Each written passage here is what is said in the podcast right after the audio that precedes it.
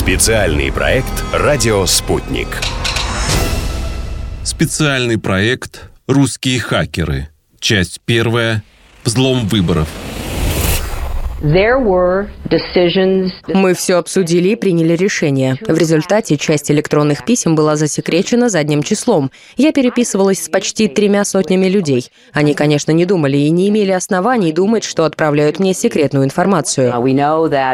Мы знаем, что российская разведка, которая находится в строгом подчинении у Владимира Путина, взломала серверы Национального комитета Демократической партии. Этот факт поднимает вопрос о вмешательстве России в наши выборы.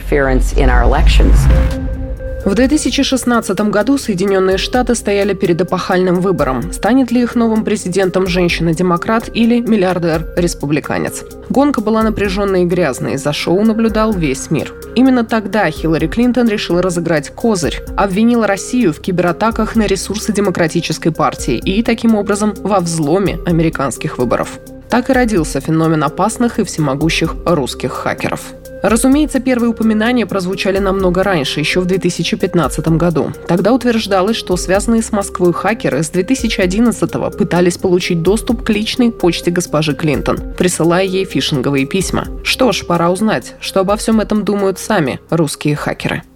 Мы живем в достаточно образованной, я бы даже сказал, инженерно богатой стране. У нас очень много и математиков, и людей, которые с техникой на «ты». Но почему-то о русских хакерах мы впервые услышали в 2016 году. Вот это уже странно. Это, как ни странно, совпало с заявлениями Хиллари. Я лично постарался почитать почту Хиллари Клинтон, ну, потому что ее же выложили, для того, чтобы узнать, когда она утекла. Так вот, она утекла гораздо раньше, чем были в Америке выборы. То есть американские подростки в веб-чате Anonymous, которые некоторые считают, что это хакерская группа, на самом деле это веб-чат. То есть это такая краудсорсинговая платформа, где люди занимаются ерундой и дают друг другу задания. И одним из таких приколов был взлом почты Хиллари задолго до всяких выборов. Но она, узнав об этом, решила сделать такой пиар-ход и придумать каких-то русских хакеров. На самом деле, если знать, что такое веб-чат Anonymous, просто поймете, что там русских от силы полпроцента.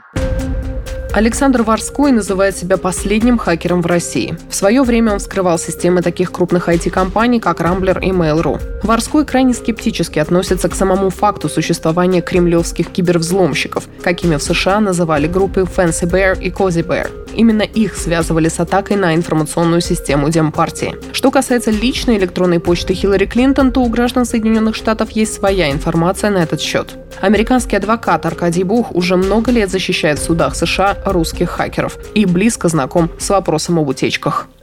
Если мы вернемся пять лет тому назад, э, атаку на Ягу, там, где были имейлы Хиллари Клинтон, ну так э, кто-то когда-то украл за несколько лет до того, как базу данных Yahoo. Она, конечно, появилась на распродаже на черном форуме, можно было приобрести имейл. Американские политические структуры стали объявлять, что российские спецслужбы приобрели вот эти данные, и в нем были ввязаны российские хакеры. На самом деле правду узнать трудно, понять трудно, но очевидно одно, что и американские политики, они все имеют имейлы, они имеют фейсбуки, и они имеют линктины, которые уже давным-давно все украдены, и они присутствуют на черных форумах. Кому это надо, тот всегда приобретет это.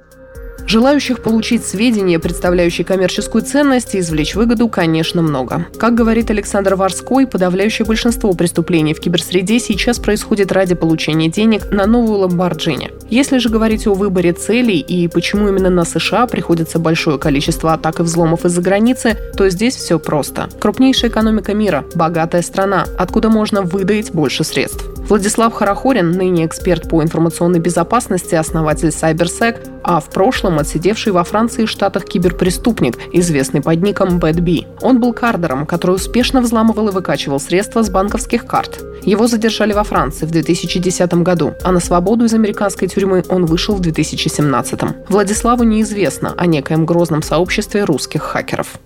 На мой взгляд, это больше клише, чем какой-то собирательный образ. То есть, если там в конце 90-х, в начале 2000-х наши ребята действительно из-за определенного склада ума и определенного подхода к определенным вещам действительно занимали там какие-то лидирующие позиции, то сейчас, ну, конкретно там русские хакеры, они не доминирующие. То есть есть индийские хакеры, есть израильские хакеры, есть иранские хакеры, есть американские хакеры и, в принципе, китайские хакеры. То есть, э, ну, народу очень много, и сказать, что по количеству или по качеству русские занимают доминирующие позиции, очень-очень сложно. Больше раскрученный американцами образ, просто который позволяет обвинять Россию и говорить, что ну, русские там что-то делают, то есть они вторгаются в выборы, да, но можно вспомнить, что американцы там вторгаются а там в иранскую инфраструктуру, и это делают израильтяне, и китайцы вторгаются к американцам, и все шпионят друг за другом, и просто надо понимать, что мы в такое время живем.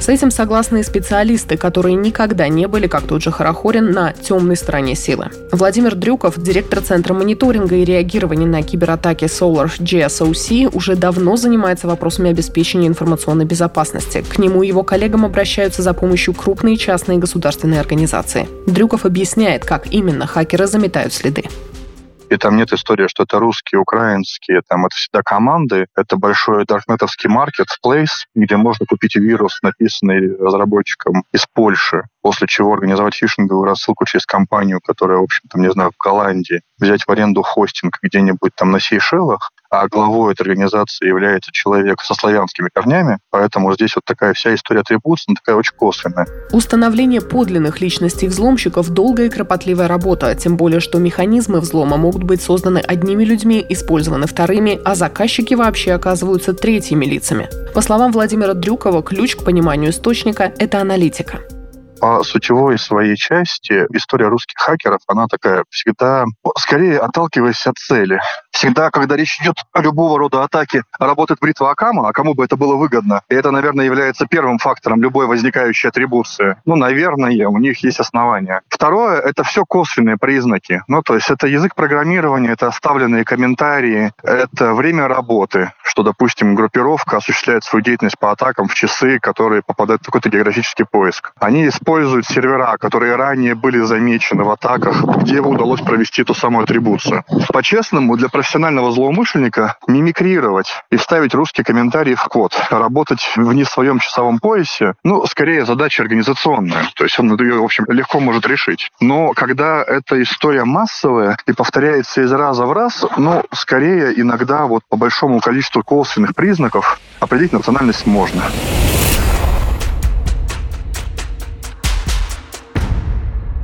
Если бы кто-то менял президента в США, то это был бы я, потому что я, в отличие от других, знаю избирательную систему в этой стране. В моей голове это выглядело бы так. Ну, то есть я размышлял на эту тему. Избирательные участки вот сами по себе, их очень трудно будет охватить, если каждый из них, ну, как-то ломать, допустим, вот их не КАИП, или как он называется, этот ящик, в который все запихивают. Все это нужно делать на этапе, когда данные передаются в их ЦИК, вот, вот на этом этапе это было бы сделать интересно. Но поскольку Центральная избирательная комиссия, наверное, в любой стране контролируется самим государством, что довольно странно, то самой власти, то там к этому очень много приковано внимания и глаз. Вот если бы кто-то отвернулся, то это можно было бы реализовать. Но там никто не отворачивается. Это все решают, э, правда, они. Это самая суверенная страна, которую можно представить.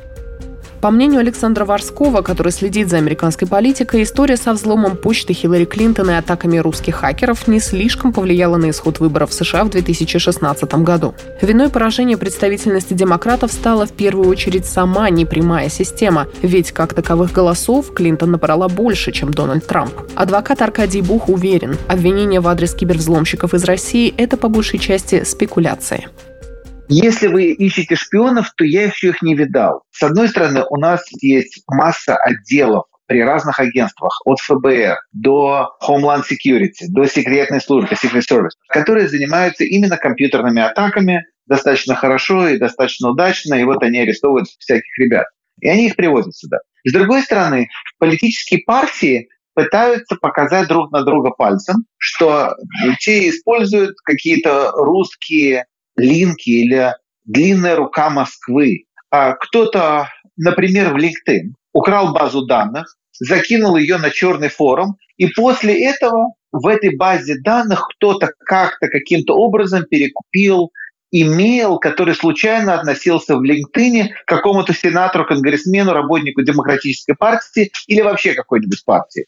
Ну вот вам политическая подоплека. Практически можно всех привязать ко всем, и это все равно будет правда. То есть это, в общем-то, то, что используют политики для того, чтобы показать пальцем на оппонентов, и показывание пальцем продолжается. 2020 год, новые президентские выборы в Штатах и новые обвинения в адрес России во вмешательстве. Как заявил в конце октября глава нацразведки США Джон Редклифф, хакеры получили доступ к некоторой информации о регистрации избирателей. Однако эта утечка не обязательно ведет в Кремль, тем более, что в России взаимоотношения властей и кибервзломщиков, как рассказывает Владислав Харахорин, весьма сложные.